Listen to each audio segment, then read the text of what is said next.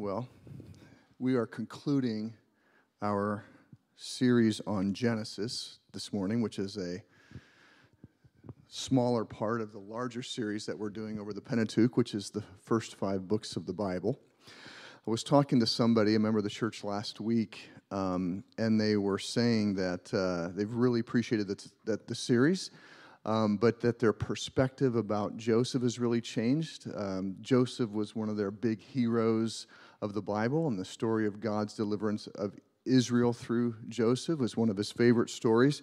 And it got me thinking, um, why is Joseph everybody's hero? It's pretty common. And, uh, you know, the text gives us some clues. He's handsome. He's very capable, supremely capable. He's powerful. He's an underdog that came from pretty stiff odds against him. Uh, he's fairly innocent. He seems to avoid any sort of sexual temptation. Uh, and he ends up being the savior to not only his family, but but really all of the known world at the time. Um, but the, the questions that we need to ask ourselves as we read are, um, you know, does Joseph, does Joseph reflect the concerns of the text?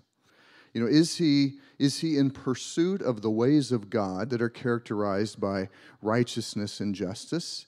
Um, and is he primarily concerned about the covenant that God made with Abraham, Isaac, and Jacob, his family? Is he concerned about God's purposes? You know, as an individual, if you look at him, he's, he's a pretty great guy. But uh, is he concerned about these larger things? And these are the same questions that we need to ask, our, ask ourselves. And I was interacting a little bit this week with, with Micah, and he sent me a... Um, an article written by a gentleman named, his last name is Kingsnorth, and he he is using this term that he calls narrative fracture to to describe where we are at in our culture. We are in a, we are in a time where there's no agreed upon narrative in our world that governs how we all see life and what it's about and why it's important. It's just, it's the same thing as the historian Morris Berman's comment that when a when a nation loses a national unifying spirit, it's it's on its decline. There was the West, or the, the West had Christendom, where Christianity largely defined the big picture narrative that everybody kind of ascribed to. And then once Christianity kind of waned, progress, progress really pushed Christianity out. But now it's pretty clear that progress isn't something that we can all hold on to. Now there's nothing that's a fractured, there's fractured narrative. What's emerging, his, he argues, is this merger of the state, merger of corporations, and the merger of technology and technological power, global tech. That's what's emerging now as the defining reality, and that uh, and which would be much like uh, Aldous Huxley's Brave New World, if you're familiar with that. If you haven't read it, you should read it, because you'd like, man, this is really coming true in our day. Or Gattaca, if you've seen that movie, it's this, it's where the state and large corporations and technology really become the controlling force and, and dominating narrative that everybody's kind of got to fall into place with. And he argues that COVID is kind of a window that we can see all of these fractured narratives, all of the challenges around um, what the pandemic has done. So you, he says that, you know, this em emerging order of state and technology and corporations really pushes the, you know, strong on max vaccines, strong on masks, all of the, the regulations and mandates that come. And so there's just this increasing, um, seeming like taking control because of this, this vaccine problem, the pandemic and the, the virus. And then there's the other side, and it's anti. And so there's a thesis, there's an antithesis, there's an order, there's an anti-order. And it doesn't really matter where you're at, um, in terms of what you think you should do about vaccines or no vaccines, um, it, because that's not really the narrative. The narrative is, are you going to ascribe that the solution to our problems is what's emerging from the state and technology and large corporations? Um, or are you going to ascribe to the belief that these, all of these things are oversold, they're taking away our freedom, and so what we've got to do is fight this emerging establishment? Those are the two big ideas. And it's important that, you know, we ask these questions that the text is, is pushing us to ask of the characters in the text, but also of ourselves. Because if we ask Joseph, Joseph, you seem to be an incredible person, but are you concerned about the concerns that God is concerned about? Are you trying to strengthen and build up your family, which is the means through which God is going to bring salvation to the world, this promised offspring, and with whom he's made this covenant? Or are you just in pursuit of what's going to help and make you better? And so this story that we've come to now with, with Jacob's children, you've got the two sons. You've got Joseph, which was presented in chapter thirty-seven, and you've got Judah that was presented in chapter thirty-eight. And you really have two competing views of the world. Is it going to be Egypt or is it going to be Israel? We have these same kinds of questions. There's, there are narratives that the world is articulating that is calling us to ascribe to, calling us to believe, to set and, and put our lives around, um, or not. And if we don't have a bigger picture,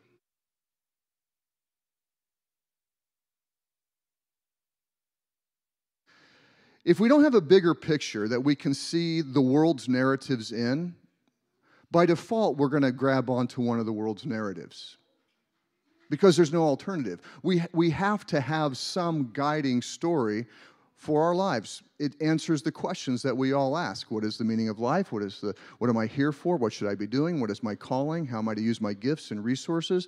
How do I interpret my life in this world? We've got to have something that answers those questions for us.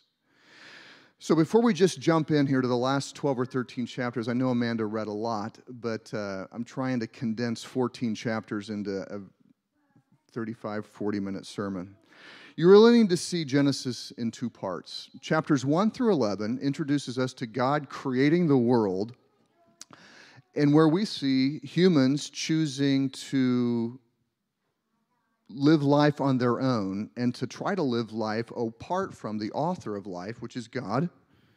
And so what we see emerge in chapters one through eleven are violence, murder, polygamy, abuse towards women and children especially, the undermining of family, pride in what humans can do. And eventually God has to, uh, well, first of all, he destroys all creation except for Noah and his family. And from that he brings another people. But then they get to the Tower of Babel. And, for, and, and God chooses to divide up all of the world into nations of various languages just to keep them from this dominating, oppressive, self-sufficient, proud perspective of the world, and he limits their lifespans. And so you have all of the nations now of the world. And so God begins working with a nation, a family, and that's twelve through fifty, this family of Abraham, Isaac, and Jacob.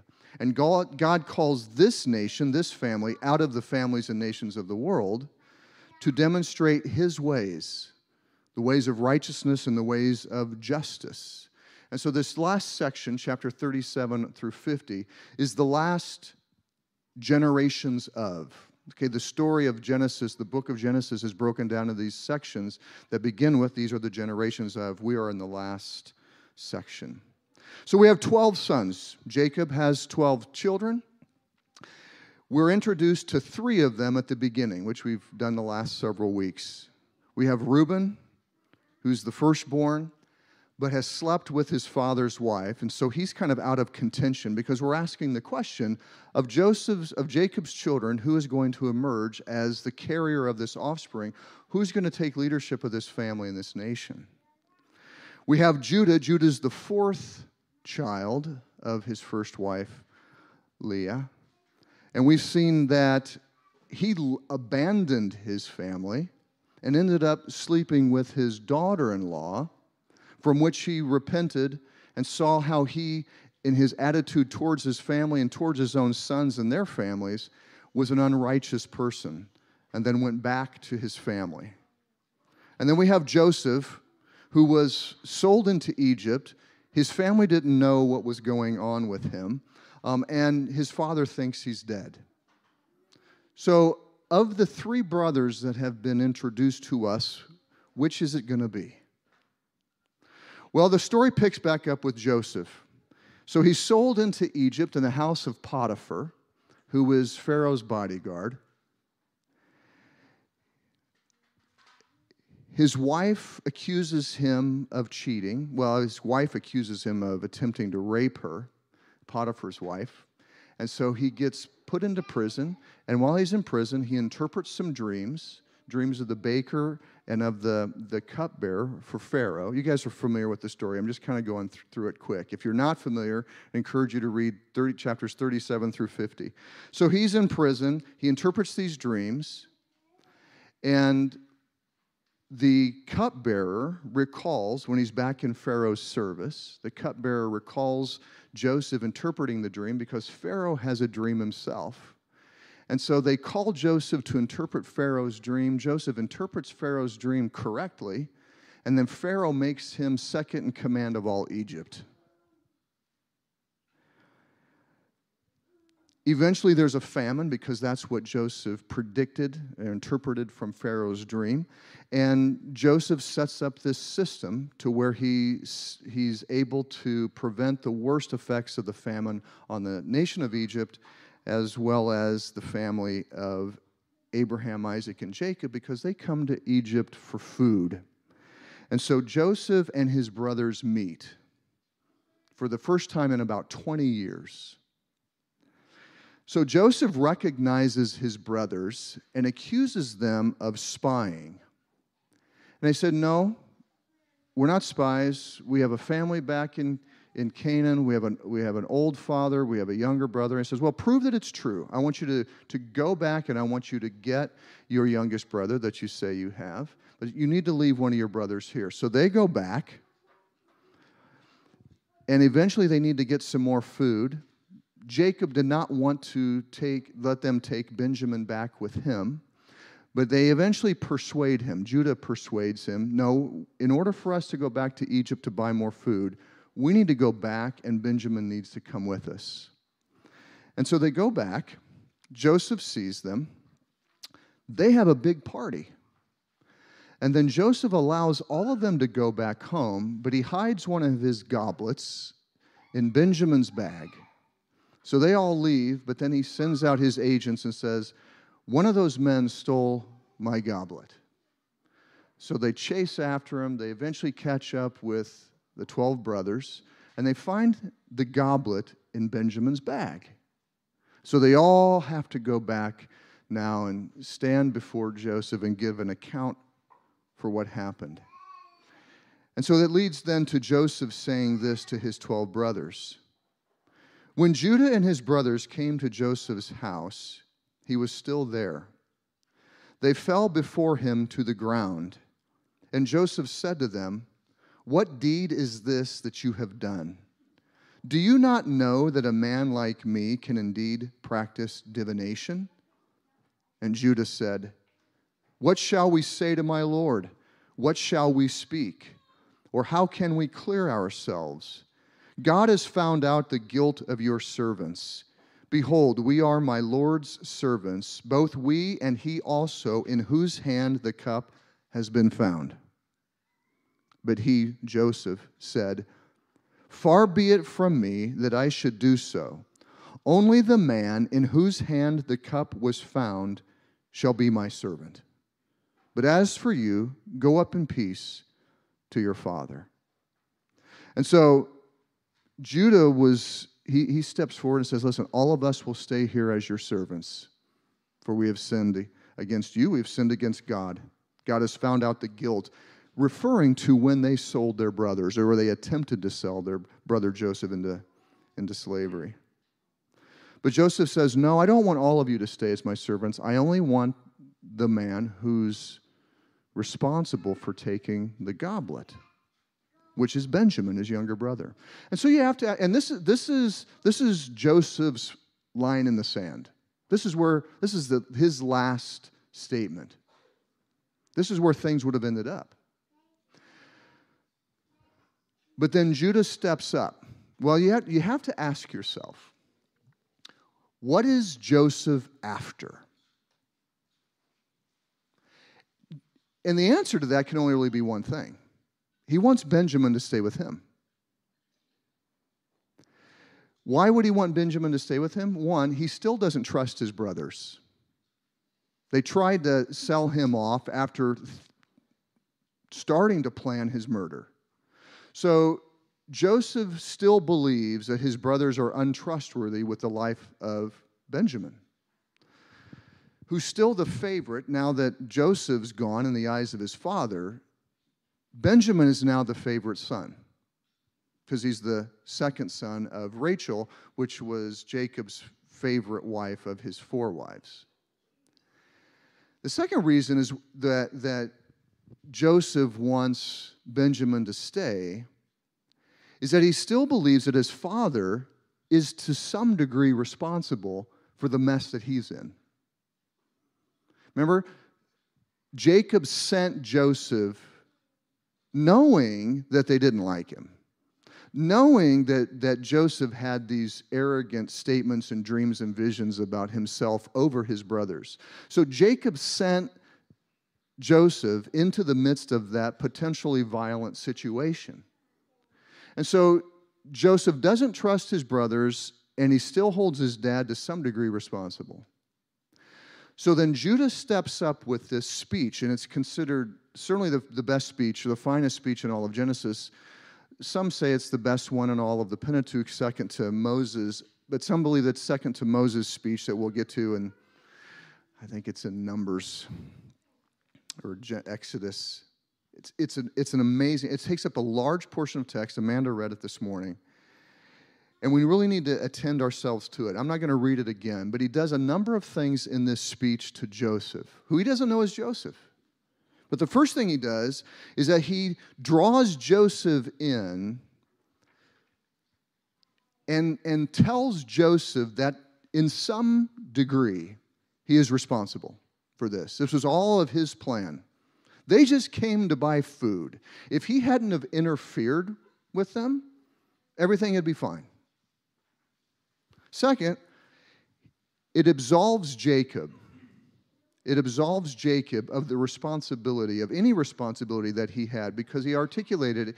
He said that his father, so he was quoting his dad, his father went out. Jo- excuse me, Joseph went out. He was not sent. It's a, it's just a, it's a subtle statement that is made, but it, it doesn't put Jacob in the place of sending out. It puts Joseph in the place of going out. It's very subtle. Number three, in the speech he acknowledges his father Jacob's favoritism. Twenty years earlier, that favoritism that Jacob showed to Joseph led to the, and Joseph's arrogance led to their, first of all, a planned murder, but then the second alternative was to sell him. Now Judah can look the favoritism of his father, he can look at it frankly and just say what it is. It's a matter-of-fact thing. He's no longer emotionally disturbed by his father's favoritism. And the fourth thing, the most important, is that he now is in a place where he is willing to give his life for the life of Benjamin, for the well-being of the father, and the well-being of the family. And in all of this, he's exemplifying leadership to his brothers. Twenty years earlier, as a group of eleven brothers, they were going to kill and sell off Joseph. Now Joseph is stepping up, and he is, he is fighting for... against the most powerful man in the world. He's fighting for the unity and the integrity of his family and the well-being of his father. He's in a completely different state than he was in twenty years earlier.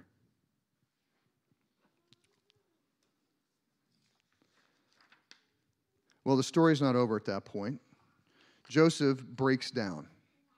And so, I, you know, it's it's common for us, it seems like, or I think we read it, where this has been the whole plan of Joseph's all along, to invite his family back in. That's really not the case. Joseph's plan was to send his entire family back and to keep Benjamin. But he broke down. He broke down. And so Joseph wants to bring all of the family to Egypt, the middle of this famine, so that they, their lives would be preserved. Jacob is not thrilled with this idea that, that Joseph has, but God affirms it. Because remember, Egypt is always this, this, this opposing, this alternative vision of life compared to Israel and the ways of God. Well, Jacob lives for seventeen more years, and so Jake, Joseph was seventeen before he was taken into Egypt. And now here, so he was a part of Jacob's life, or Joseph's life, excuse me, for seventeen years. And now the last seventeen years of his life, he gets to spend with Joseph. But during those seventeen years, he observes Joseph as an Egyptian. Joseph has become an Egyptian. He doesn't live with the family. So the family lives in Goshen. It's a part of Egypt. For Joseph to visit his family, he's got to go to a different place, lives in a different place than the rest of his family. And he has administered, he's the prime minister of Egypt. He's run the country. And the end result of his efforts to um, counteract the famine that came upon the world at that time is eventually he enslaves the entire world, the, excuse me, the entire country to Pharaoh. They spend all of their money on food to survive. Then they sell their livestock to Pharaoh to survive. They end, then they sell their lands to Pharaoh to survive. And then they end up selling themselves to Pharaoh to survive. This is all Joseph's idea. This is all Joseph's idea. And so Jacob is observing this. And the story unfolds. Jacob's not real happy with the world vision that Joseph has adopted. And so Joseph comes in with his two sons to be blessed by his father Jacob. And what does Jacob do? And I've always had this question in my mind, but it became it, the answer became clear in this story. So when Israel goes into the land, it is the eleven tribes of Israel and the two half-tribes of Ephraim and Manasseh. Ephraim and Manasseh are the two children of Joseph. What Jacob does is he tells Joseph, I am taking your two sons, and they are going to be mine, just like Reuben and Simeon are mine. Anybody else born will be yours, but these two sons are mine, and they will share in the inheritance with the rest of your brothers. There is no tribe for Joseph. Joseph has become an Egyptian. So what Jacob does is he removes Joseph from the inheritance of land in Israel. His sons are going to take it instead. His sons will carry his name. Jacob eventually died and is buried, but before he does that, he blesses all twelve children. And the two blessings, the two prominent blessings, are to Judah and to Joseph. Judah's blessing is the blessing that is the blessing where he in, is indicating that Judah will be the one that carries this trajectory of, of being the ancestor to this future promised offspring. It is Judah that will lead his family. It will be Judah that all of his brothers bow down to, and not just his brothers, but the nations will bow down to Judah, to the offspring of Judah. So remember when Joseph had the dreams of eleven stars and the sun and the moon bowing down to him, and he interpreted that as, hey, my, my entire family is going to bow down to me. That partially happened in Egypt, but it will ultimately be fulfilled not in all of these things bowing down to, to Joseph, but to Judah, whose offspring is ultimately the Lord Jesus Christ. Joseph's blessing has two dominant themes to it: blessing and prosperity and abundance, which he certainly exhibited while in Egypt. The second part, though, is, is a reminder. It's, it's almost an instructive blessing to Joseph. Listen, it was God, God Almighty, that did this work in you and through you. It wasn't yourself. It was God. And God will continue to be the one that blesses you. And so you end, you end this, this, and then there's other details to the other brothers, but these are the two primary ones. So you get the, the, the, the sense that you get for the future of Israel is that it will be a, a nation characterized by the prosperity and blessing of Joseph, but led by Judah. And then we come to the end of the story. Jacob's died. Joseph gets to be about one hundred ten years old.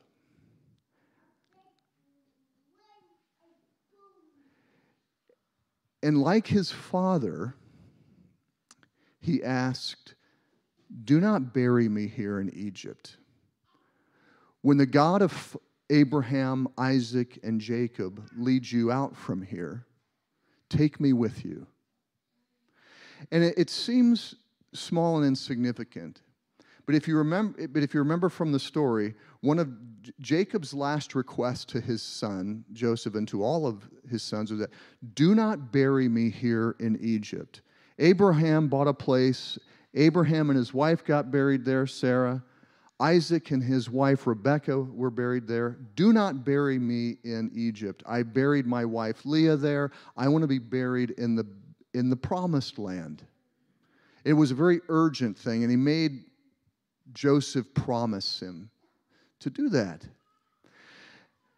And so when Joseph requests to his brothers, "Hey, take my body away from Egypt when you go," it reflected that even though Joseph came out from his family, became an Egyptian, emerged to the top of the society and power in the nation of Egypt, at the end of his life, Joseph was in a place where he acknowledged, "My eternity is not with Egypt. My eternity is with the God of Abraham, Isaac, and Jacob. That is who I am, and that's where I belong." And so it's really a long story of the redemption of the whole family, certainly the redemption of Judah and his rise to leadership over the whole family, but eventually it is indeed the redemption of Joseph as well. So that's the story, just twelve or fourteen chapters there. So the conclusion and then the application coming from um, this part, but all, I think all of Genesis. I think there's an individual application and there's a, an application for us as a church. First of all, as an individual, God is calling all individuals, every single human being, to this wholehearted life before him that is characterized by justice and righteousness. Righteousness is, is having a right relationship with God and what he defines to be right and true and good. And this is, I think, one of the biggest challenges we have in our culture. What is it, does it mean to be right? Because it's also, you are right with people. And our world has a lot of different definitions about what it means to live right with people and right before God, if, even if it acknowledges God. And then the work of justice is where we, where we see that, that unrighteousness exists, where we see a gap between what God calls us to and where we're really at. The work of justice is to work things towards the place of righteousness. And if you look at Judah, Judah exemplifies this, this, this vision of the world as an individual. So he, at first he abandoned his family. He neglected and rejected Tamar in order to protect himself. And then he brings everybody together to burn her alive because she's now pregnant which turns out to be with his child. So in this, in this public scene, she's about to be burnt alive. It's revealed that he is the unrighteous one. And so he publicly declares his unrighteousness and her righteousness. And then he begins to work justice. He no longer sleeps with Tamar. He no longer he doesn't take another wife. He is celibate for the rest of his life in this work of justice and repentance. And then he begins to take the lead with his family, with his father, with his brothers, with the m- most powerful man in the world, his brother Joseph, and is willing to lay his life down as an example to his brothers and to bring peace and unity to his family. Judah is the Christ type in the book of Genesis. We have to ask the question, what brings about this change in Judah? It, it's interesting to think, you know, the Holy Spirit isn't gifted to people like now. They didn't have a Bible. God spoke to individuals in brief times, separated by large amounts of time. And the text never says that God spoke to Judah. The text never gives us any indication of Judah even praying. I think that what, what the text is showing is that hu- you know, humanity was made in the image of God. Humanity is designed to live this wholehearted, unified life before God. Even, even when we are broken as human beings, which is all of us, our base state, our beginning place is this place of unity and peace with God. Judah's rebellion from his family, Judah's separation from his, his dad and his brothers, his marrying of a, of a Canaanite woman and then not being faithful to that, to, to his family and to his sons, was not just a, a family thing. It was also rebellion and separation from God. But Judah eventually got to the point where he acknowledged and confessed his unrighteousness. He was completely broken. And the text indicates that this completely changed him.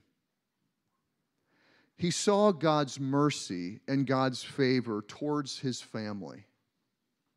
He saw his own brokenness. And when you see your own brokenness, what happens is that you don't look at others with the same degree of arrogance and pride as you did before. You look at, you look at other people and their brokenness and their unrighteousness in humility and in forgiveness and in mercy, because you've, you, you have such a grasp of how unworthy and unrighteous you are. It changes the way you see other people. And because God hasn't destroyed you, it changes the way you see God. I believe it was this, this, this God-imageness that he had that was, that was healed.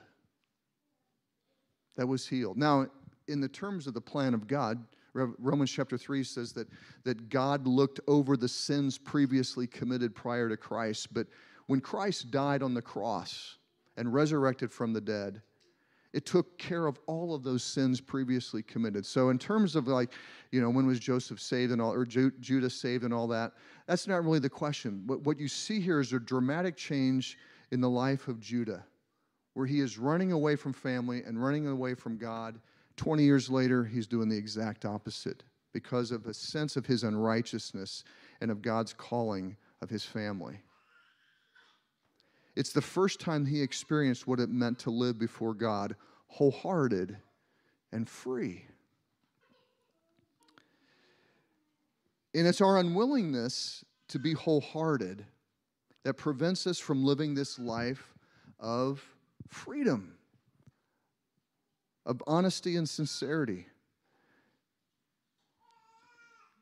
We have to be honest and sincere with our weaknesses, our challenges, and our sins, because only when we do that are we able to see the grace of God available to us and, and to have mercy with the people around us. See, I, I think that when, we, when we're not wholehearted with our weaknesses before God and others, Essentially, we're trying to be like Joseph, our hero. Who wouldn't want to be like Joseph? Highly capable, overcoming anything, pure, successful, rich, young, powerful, beautiful, honored. This is Joseph. This is really what all of us want. And Christ has promised those things, but in a very different way and in a different time. Holy, blameless, and above reproach. Those, those are the ideas in Colossians that Christ is working into us. But the vision of Egypt, the vision of Joseph, is not really for us, not yet. But this is the vision that the world is constantly pushing onto us. And we must resist these competing visions. Which gets us into this second application. Because Genesis does a really good job of capturing the competing visions of the world in contrast to God. I'm going to quote Leon Kass here from his book. And what he does is he positions all of these various cities and nations that have been encountered in the book of Genesis with the ways of God and his calling. Unlike the city of Cain, this community is not founded on fratricide. Unlike the nations descended from Ham, this community does not begin with a revolt against fatherly authority and brotherly piety. Unlike the Mesopotamian city of Babel, this community does not have its roots in human pride and the aspiration to rational autonomy, self-sufficiency, and human self-recreation. Unlike the Canaanite cities of Sodom or Shechem, this community neither revels in sexual wildness nor preys upon strangers, and it does not ignore its own acts of injustice. And unlike the great civilization of Egypt, this nascent community seems to have accepted the given world and the limits of finitude, eschewing the quest for bodily immortality, the desire to always be young and beautiful, and apotheosis, to live forever, pursued through magic, technology, and administrative genius. Instead, this incipient nation is focused on transmitting a covenantal way of life that summons human beings to be wholehearted, to execute justice, and to walk deliberately and reverently before the divine. Although it still harbors all the dangerous passions that make for family tragedy, the Israelite household is instituted in order based on awe and reverence for wives and mothers, for husbands and fathers, and for the divine. I think we can see all of the cities that are depicted in Genesis are alive and well in the alternative and competing visions that we have in our world. But God is calling us as a people out of these visions. We as a people, as a family, as the family of God, the new Israel, have a calling as a church. And we're still looking forward to those promises of Abraham, Isaac, and Jacob. A kingdom, a land with the offspring as king. And we have been called to a way of righteousness and life that really at its foundation, here in the book of Genesis, which I think is one of its, if you're going to say what contributions does Genesis have towards righteousness and goodness and justice, it is going to revolve around marriage, family, and fearing the Lord. So as a church, those are the questions. What are we going to do to build and strengthen up God's family? It's the same question that Judah and all of his brothers had to ask themselves. And eventually come to a place, which family am I building up? Which kingdom am I building up? Which nation? Which city?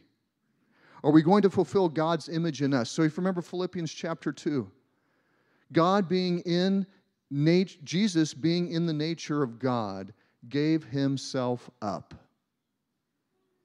And then got to a place of glory.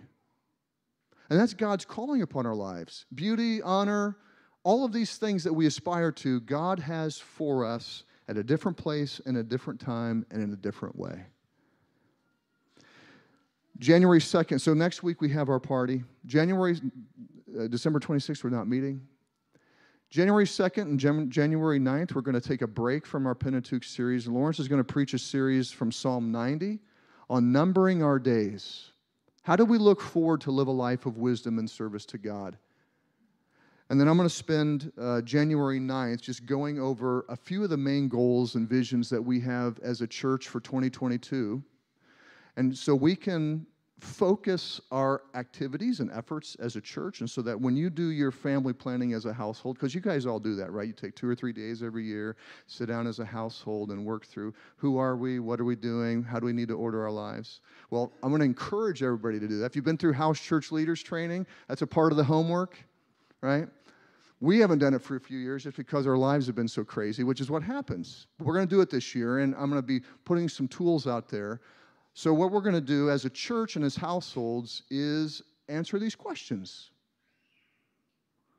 Where are we at, and where do we need to go? That's, that's consistent with who God is and what he's doing, what he's called us to in righteousness and justice and wholeheartedness. Let me pray.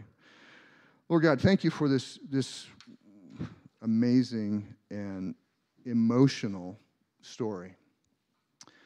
Uh, God, we, we pray that uh, you would strengthen us, because the, the challenges that we are getting from the world are increasingly intense, and they are increasingly against you.